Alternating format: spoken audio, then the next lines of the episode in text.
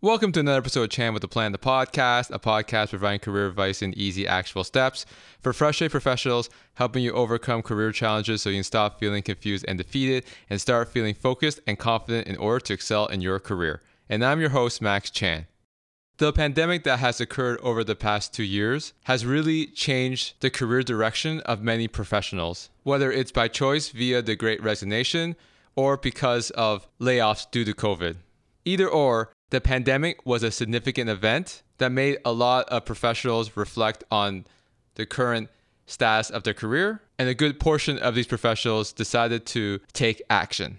And that is the main theme of this week's episode, as I have brought on a guest to discuss how one significant event in her life caused her to reflect on her career and made her decide to pivot to a different field altogether.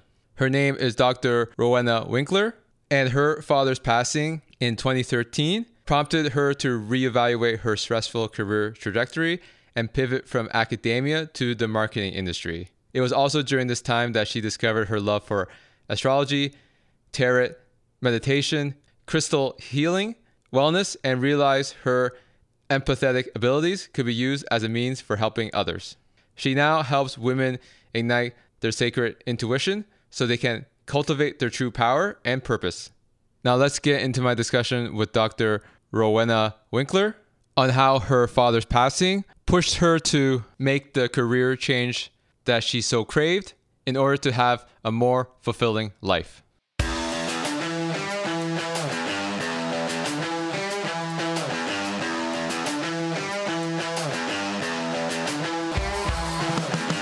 Hi, Rowena. Welcome to the show. So good to be here. Thanks for having me. Thank you for uh, coming on. And I wanted to bring you on to my podcast because you have a great career story that you want to share when it comes to having a trigger point that made you realize that what you wanted to do was not what you were doing right then and there. Then you took some self reflection and create a strategy to get to where you want to go. But before we get to that, let's start from the beginning. Tell us a little bit about your background from an like educational standpoint and what was your career journey prior to the big event in your life? Sure. Hi, everyone. I am Dr. Rowena Winkler, and I have my bachelor's degree in communication studies from the College of New Jersey. So I am a New Jersey native. and I got my master's degree and PhD in communication from the University of Maryland in College Park. So go Terps and Maryland is where I am today. Great. When you graduated, like, what, was your role? Like, what, what were you involved in? Sure. So I originally actually wanted to be an education major. I wanted to teach math to elementary school kids. But when I first went to the College of New Jersey for undergrad, I realized there I had to be an education and a math double major and I was not a fan of those upper level math courses. So I decided to switch and I switched to elementary education English, thinking that, okay, well, maybe I'll teach English. Something happened before I finally switched to communication, which is the area of expertise that I am today. I had a mental health scare situation where I essentially experienced a psychotic breakdown still to this day don't know what happened. I think I just wasn't taking care of myself, pulling all nighters, doing the most without eating properly, sleeping properly, hydrating, all the things you need to do. And my body just gave out. And so I took medical leave the spring semester of my freshman year as I built my strength. I rested. I started going to therapy and that was my first instance of not taking my mental health for granted which will then play into the story later when it comes to changing my career path. And so when i came back the next year of undergrad i decided to be a communication major and to this day i remember one of my english professors saying oh so you're not a writer you're you're a speaker and that just sat with me i don't know why it was just it's years later but she said that and even though i do love to write i having opportunities like this to speak as well is very informative and has helped me process through a lot and so after i graduated magna cum laude from the College of New Jersey, uh, a professor of mine encouraged me to go to graduate school. And so that's what brought me to the University of Maryland in College Park, where I fully intended to just get my master's degree and perhaps do public relations for a theater company or some sort of thing that was tied to my interests. But when I got to UMD, I realized I really enjoy teaching and I really enjoy conducting research projects. And so I started looking at doctoral programs, applied to a couple of others, but decided to stay put at UMD. And I managed to finish my bachelor's, master's, and doctorate in less than 10 years. So I worked really hard and and hustled to get there. And so after I got my doctorate, I got my first tenure track position at Virginia Commonwealth University in Richmond. And I thought I was going to be a professor forever. I thought that I was going to teach PR, teach communication, teach social media to undergraduate students. But as we'll get to, I'm sure, in the next part of this conversation, I had a triggering life event that made me realize some things that then moved me to take a pause and make a change. Before we get to that, you you were talking about mental health and you took a mental health break. Do you think like back when you were in school, mental health was not as publicly talked about as it is now? So what's your thoughts on that in terms of how mental health is more uh, publicized from in a good way where people are trying to encourage others to seek help compared to before uh, during your time in education where it wasn't as talked about and maybe potentially frowned upon? Generation by generation we're getting better right? So my parents generation it's not talked about at all.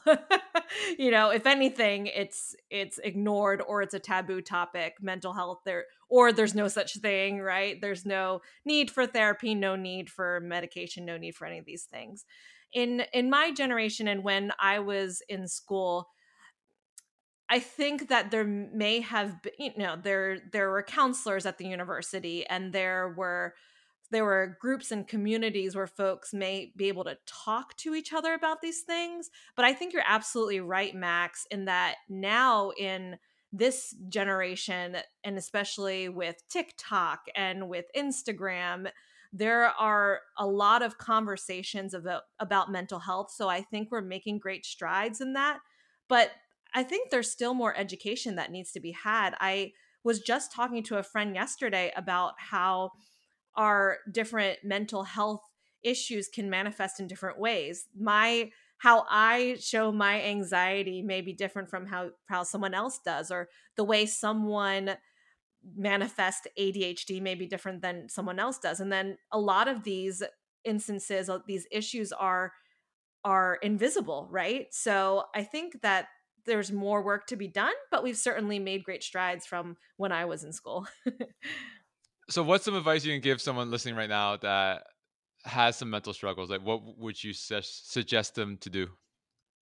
I would say find help one way or the other. I'm a huge fan of therapy, and that mental health break in undergrad started me on a trajectory where I did therapy one on one. I was in group therapy and on and off to this day. I have an amazing therapist now. So I think having a professional there that can can hold space for you and have a container for you to talk through what you're going through. And I think there's a couple of things I want folks to understand. Just because you have a therapist doesn't necessarily mean there's something quote unquote wrong with you, right? There's nothing wrong. We all need someone to to hold space for us to figure things out because as we're going to talk about things happen in our lives that aren't easy. Things happen in our lives that we do not expect whatsoever. And so being able to have someone to bounce off of and talk through and so that we can emerge the other side and have some perspective on why some some of these more challenging things happen i think is super important. And you know, just having some sort of support and care team in general. It doesn't necessarily have to be a therapist. It could it could be, you know, for example, I have an acupuncturist that is also part of my care team. I have the support of my my partner, my husband who who I talk to. I have really good friends. So make that make that care team because when you are in a situation where you're not feeling great where whether it's depression or anxiety or or just you know feeling off it's great to have someone that you can rely on or several someones to talk to to help you through it so just to close this part of the conversation off what's the difference between like going to a therapist and talking to a good friend well, I mean, a therapist is a professional, right? So they have the licensure, they have the education.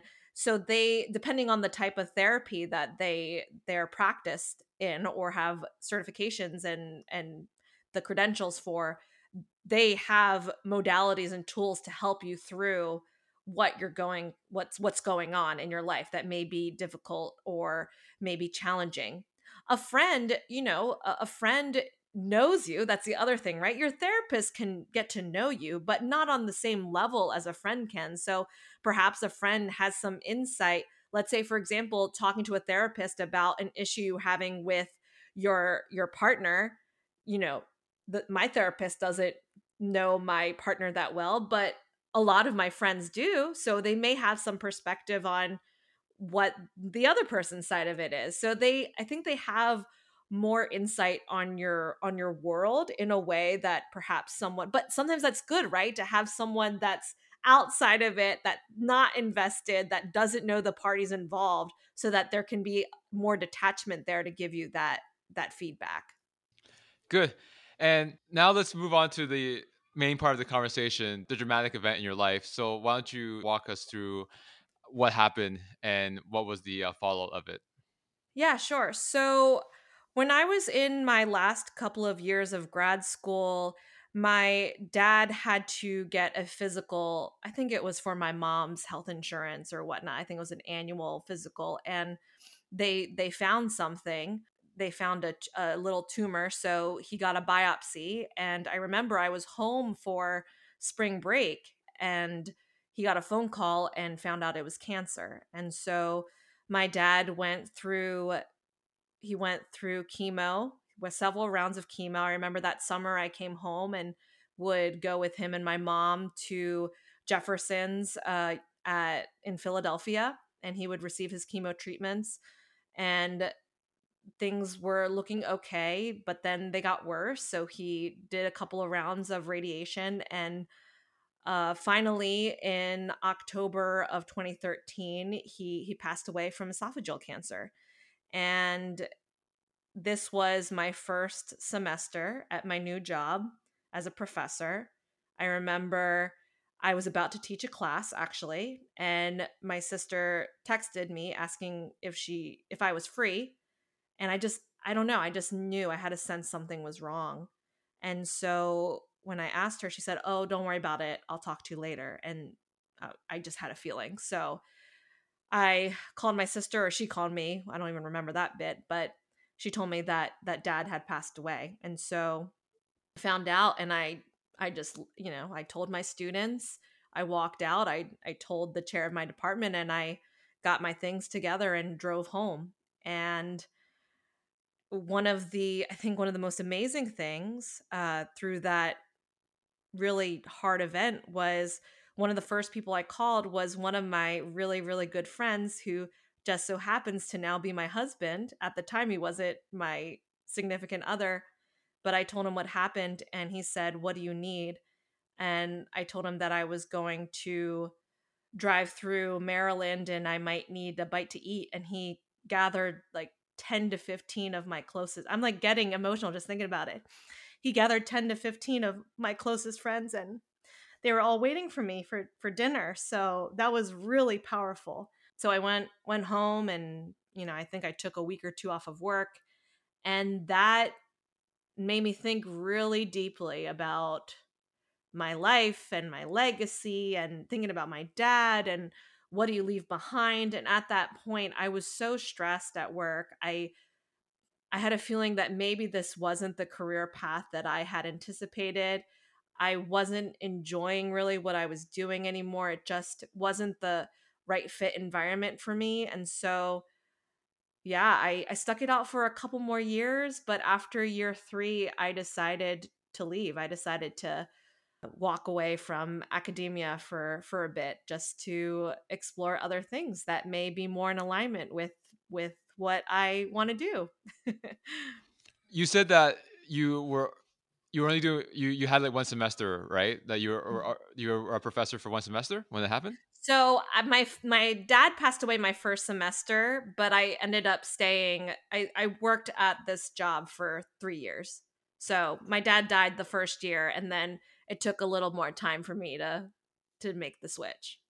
Okay, so you were saying you realized like when th- that happened in your first semester first year it wasn't the right path for you but you kept going for two more years so what made you hesitant to make a move right away and were you thinking that maybe i stick it out uh, things will change or what what was your thinking at that point? Sure i mean i think it was just the the fear of failure right? That i had invested so much time so much energy so much money into these degrees and into this education and the expectation that I would do what I quote unquote was supposed to do with these degrees, which is to be a tenure track faculty member. You know, I was a rock star of my department. So I think there was also a fear that there would be judgment or that I would let people down because at the time I was engaging in a lot of people pleasing tendencies, right? That I wasn't I wasn't strong in and firm in advocating for myself. So I think the the two more years was just me seeing if maybe things would change and and they and they didn't. What's your advice for people that are in a role they don't like if they even started mm-hmm. and they let's say they start for six months, they realize it might not be it, but they think that they're not putting enough time into it. Maybe they'll stick it out and things will get better. So, what's your advice in terms of like evaluating whether it is the right opportunity or maybe this is actually not for me?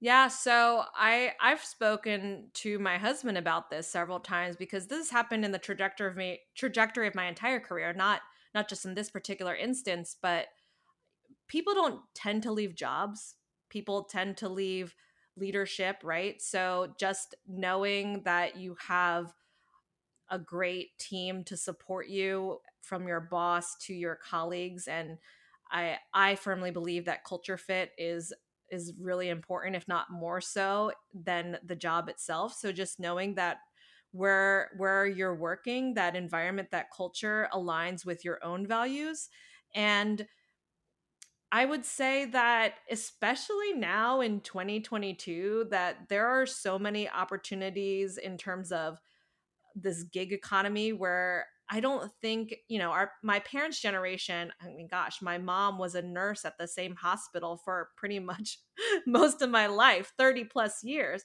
but that's just not the case anymore. And especially in my industry in communications, public relations, marketing, we bop from place to place every couple of years. So I don't I don't see that as a as necessarily a negative. And I know especially for young professionals starting out, if there's, you know, a one year here, a two year here in their resume, as long as you can back it up in your cover letter and in your interview materials and speak very clearly about the rationale why you moved on to another opportunity, I don't see that as a detriment. Yeah, I agree. Uh, like people don't work at the same job. Like for example, they, they graduate and then they don't work till they retire at the same company. It just doesn't happen anymore. So like you're you're definitely more in, in today's society, you're definitely more welcome to like try different things, and people won't frown upon it. So, how did you develop the strategy, the plan to get out of academia to the role, and how did you discover that that was the role you wanted to go to as well? a lot of it involved late night anxiety LinkedIn applies. so, you know, like easy apply on LinkedIn. So I would just be committed to every night before going to bed, just seeing what jobs were out there using the specific keywords that I was interested in and then being and then just just applying, right? Just just applying. In addition to that, my amazing mentor, one of my mentors from undergrad, she helped me with this process because you I don't know if you know this Max or if folks who are listening would know this, but the CV is the academic resume.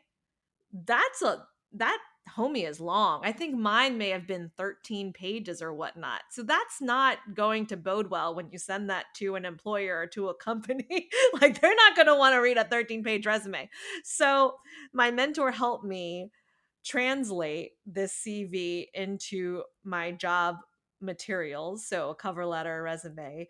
And it's funny because now in my coaching business, I do that same practice. I call it translate, you know, translate your CV so that moment with my mentor is now one of the offerings I have in my current business. So I did that, you know, got clear on what skills I can can offer that you know may have sounded a certain way in higher ed but actually translates to something appealing in the corporate environment and I got my first job in the marketing and communications industry after working in the higher education system. Was it hard to like you said that you wrote the resume to speak that language, right? Mm-hmm. So was it hard for you? Like did you have a fear that you had to start over from the from the bottom and then work your way back up. So what were some fears in terms of like you spent all this time in academia, you you made a reputation for yourself, but then you realize that okay, if I do start over in a different field, we'll have to start right at the bottom, make less salary and all that. So were there a lot of those fears and how did you overcome those? Oh yeah, absolutely. I, my my best friend actually had a similar trajectory where we went straight through for from our bachelor's, master's, a PhD, and we'd have these conversations where on LinkedIn, for example, or Facebook, we see the the classmates we went to college with who are now you know managers and directors and whatnot and we're here trying to figure things out and whether or not we should stay or go. So absolutely there was definitely fears of well i'm so used to this environment can i even can i do a nine to five? Right? Because it as a professor it's very flexible in your schedule. You can set your teaching times and whatnot versus a stricter or stricter nine to five. So that was definitely a fear is just the change in structure and whether or not my experiences as a professor even make sense in a in a more corporate environment for sure. Did uh, recruiters look at your resume funny in a way where like you have you had your PhD at the time, right? Like it was done. Mm-hmm. Yeah. Did they look at it as like, oh like like what? Sorry, what, what role did you apply for? What was the title of the role when you first moved?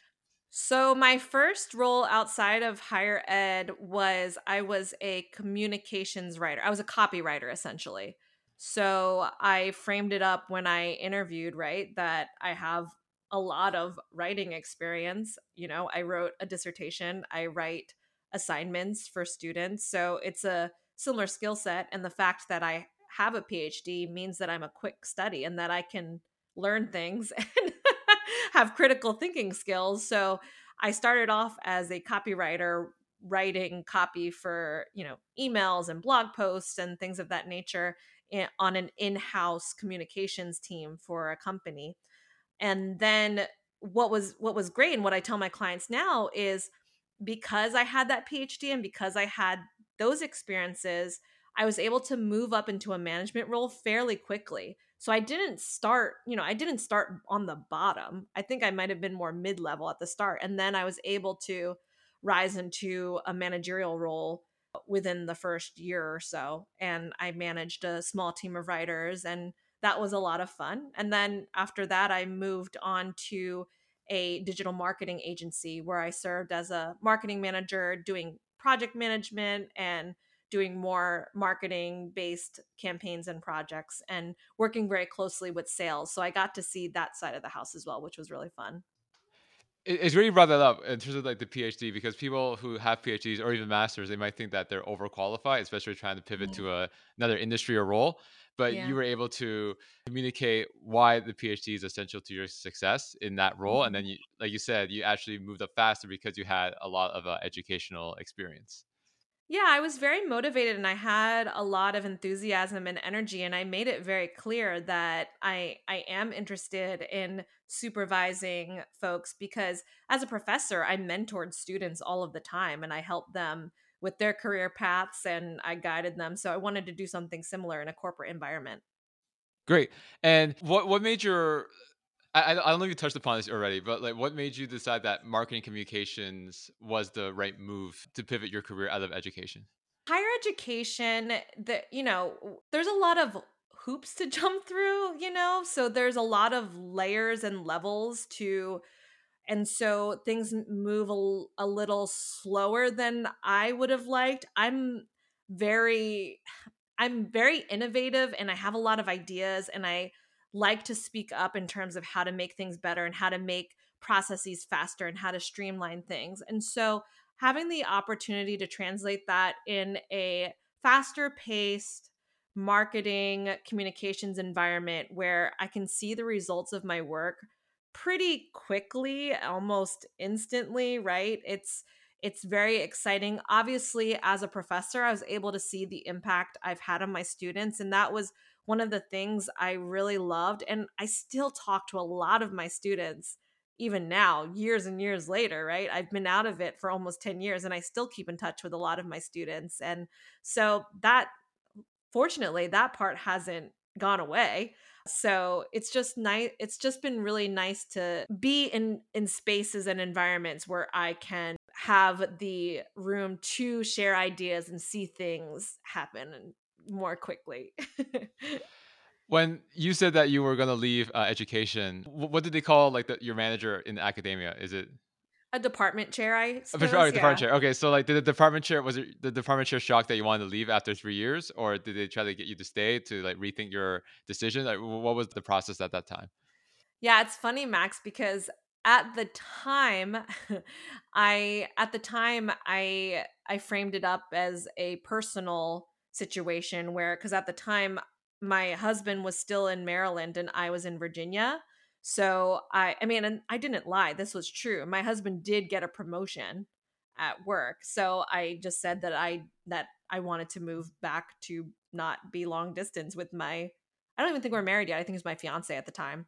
So I said, you know, originally my husband was going to move down to Virginia when we got married, but plans have changed. I'm, you know, for for personal reasons, I'm going to move back to Maryland. And there was a conversation about, well, could you still teach classes? This is pre COVID, right? So this was before there was more online courses and, you know, uh, digital learning and all that sort of thing. So it, it was, there were offers to try to make it work. But I don't know, for me, as I mentioned, when my dad passed, that just kept, I just wanted a clean break and to figure out what was better for me and my family and my mental health.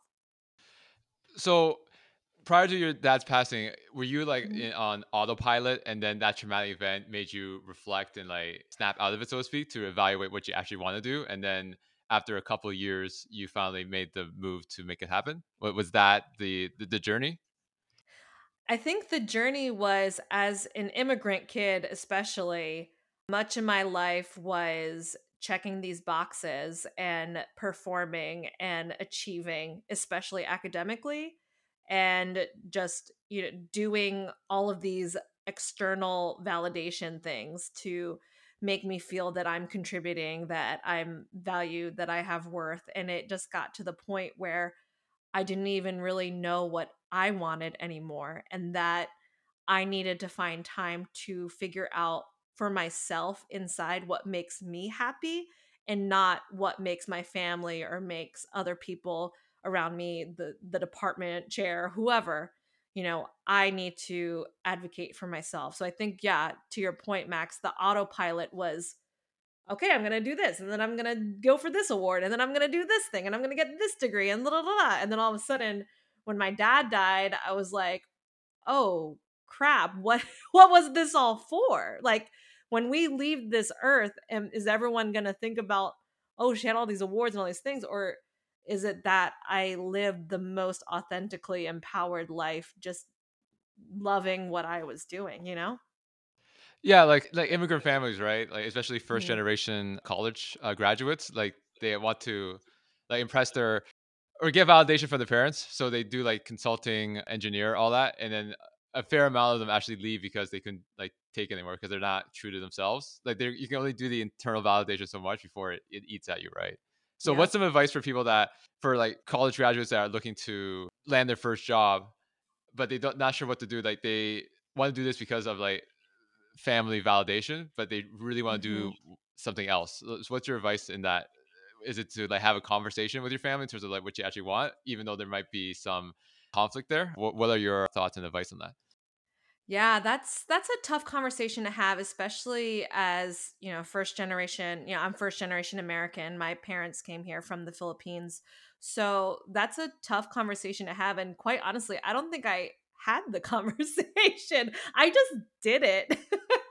so I don't know if that's good advice, but here, listen, at the end of the day, it's your life, right? At the end of the day, the person that's going to be stressed out, that's going to be crying, that's going to be sick, that's going to be burnt out, that's going to be depressed, that's you, right? You're the one that's going to have to to deal with that and contend with that. And no one else is is going to I mean, people are going to care about you and think about you, but you're the one that's going to be living day to day in in your life and your life is unique. You don't have no one else has the same life as you do. And if anything, especially now at the time of this recording, we're here and still dealing with COVID 19, you never know what's going to happen. So, in my opinion, why waste time doing things for the expectations of others when you could just be happy and and if you're firm in your passion and belief on what you want to do, that's going to get you so far. That mindset is so helpful because if you're not if there's if you're not lit up by what you're doing, then I think that's going to color the rest of of the experience for you in your life. Yeah, you have to be self fulfilled with your own result because if you try to get external validation, there's always something that they can nitpick, right? Like the Asian joke is like you got an A on the report card, but they want an A plus, right? It's, it's the same concept. So it's more about like like as long as you're satisfied with the result, if they want if they're not giving you the validation, you should be okay with that because it's what you wanted, right? From this transition, like did you wish that you started earlier? Because you said like you did it for about three years. So looking back, did you wish you just started sooner to change your career path, or you think like staying the three years was the right move because it gave you enough time to process that this is actually not for me? I'm a firm believer. I don't like I don't like to have regrets on how things transpired or how things occurred the way that they did. I think the 3 years as I mentioned, I had a therapist. One of the best therapists was the one I had down in Virginia so I think I was able to find the time to learn more about myself and this journey. In those three years, I was able to build some fantastic relationships and mentorships with with folks that would not have been the case if I had left after one year. I was able to gain some clarity in my my relationship with my now husband. So you know, I I don't I don't know if things would have I don't know if we would have had that space and clarity to figure things out because yeah, I think I think I think it was good. I think it was it was a good incubation time. And and the grand scheme of things, 3 years is not that long. you know what I mean? Like in the in the whole trajectory of your life, the 3 years was it it went by fairly quickly. All right. So, what are you uh, doing now in terms of your career? So now, and that I think this plays into your last question, uh, your your question before this, Max, was now I'm integrating all the things that I do, and and I'm a coach. So I, as I mentioned, I help other graduate students or professors that may want to leave academia through that translate your CV process. So I do career coaching in that sense. I help folks with their LinkedIn profiles and their resumes. And I also integrate my marketing and communications experience to help other entrepreneurs, mostly in the wellness space or spiritual entrepreneurs who have a heart of service and want to do so much, but they don't have the knowledge and expertise in marketing and communications because as you know there's a lot there's a lot to lot of uh, messages out there. So i help my clients get through the noise a bit and figure out their brand and their message and their what what that looks like so that they can show up and and attract some clients. So it's fun. I i now take these experiences and help other people in my own way so, what made you get into like entrepreneurship via coaching? What made you decide that this was the next move, not going to another uh, opportunity? Yeah, so I actually I've been wanting to be an entrepreneur for quite some time now. I I actually just recently looked back at my notebook from my that therapist I mentioned in Virginia and there was notes about how to make an LLC and how to be a small business owner when I moved to Maryland and I totally forgot that I had that conversation. It was just I think that same fear, that same fear of failure that that anxiety about the unknown. But speaking of triggering events, it was again COVID 19, I think made a lot of us think about, oh, what am I doing here? What do I want to do?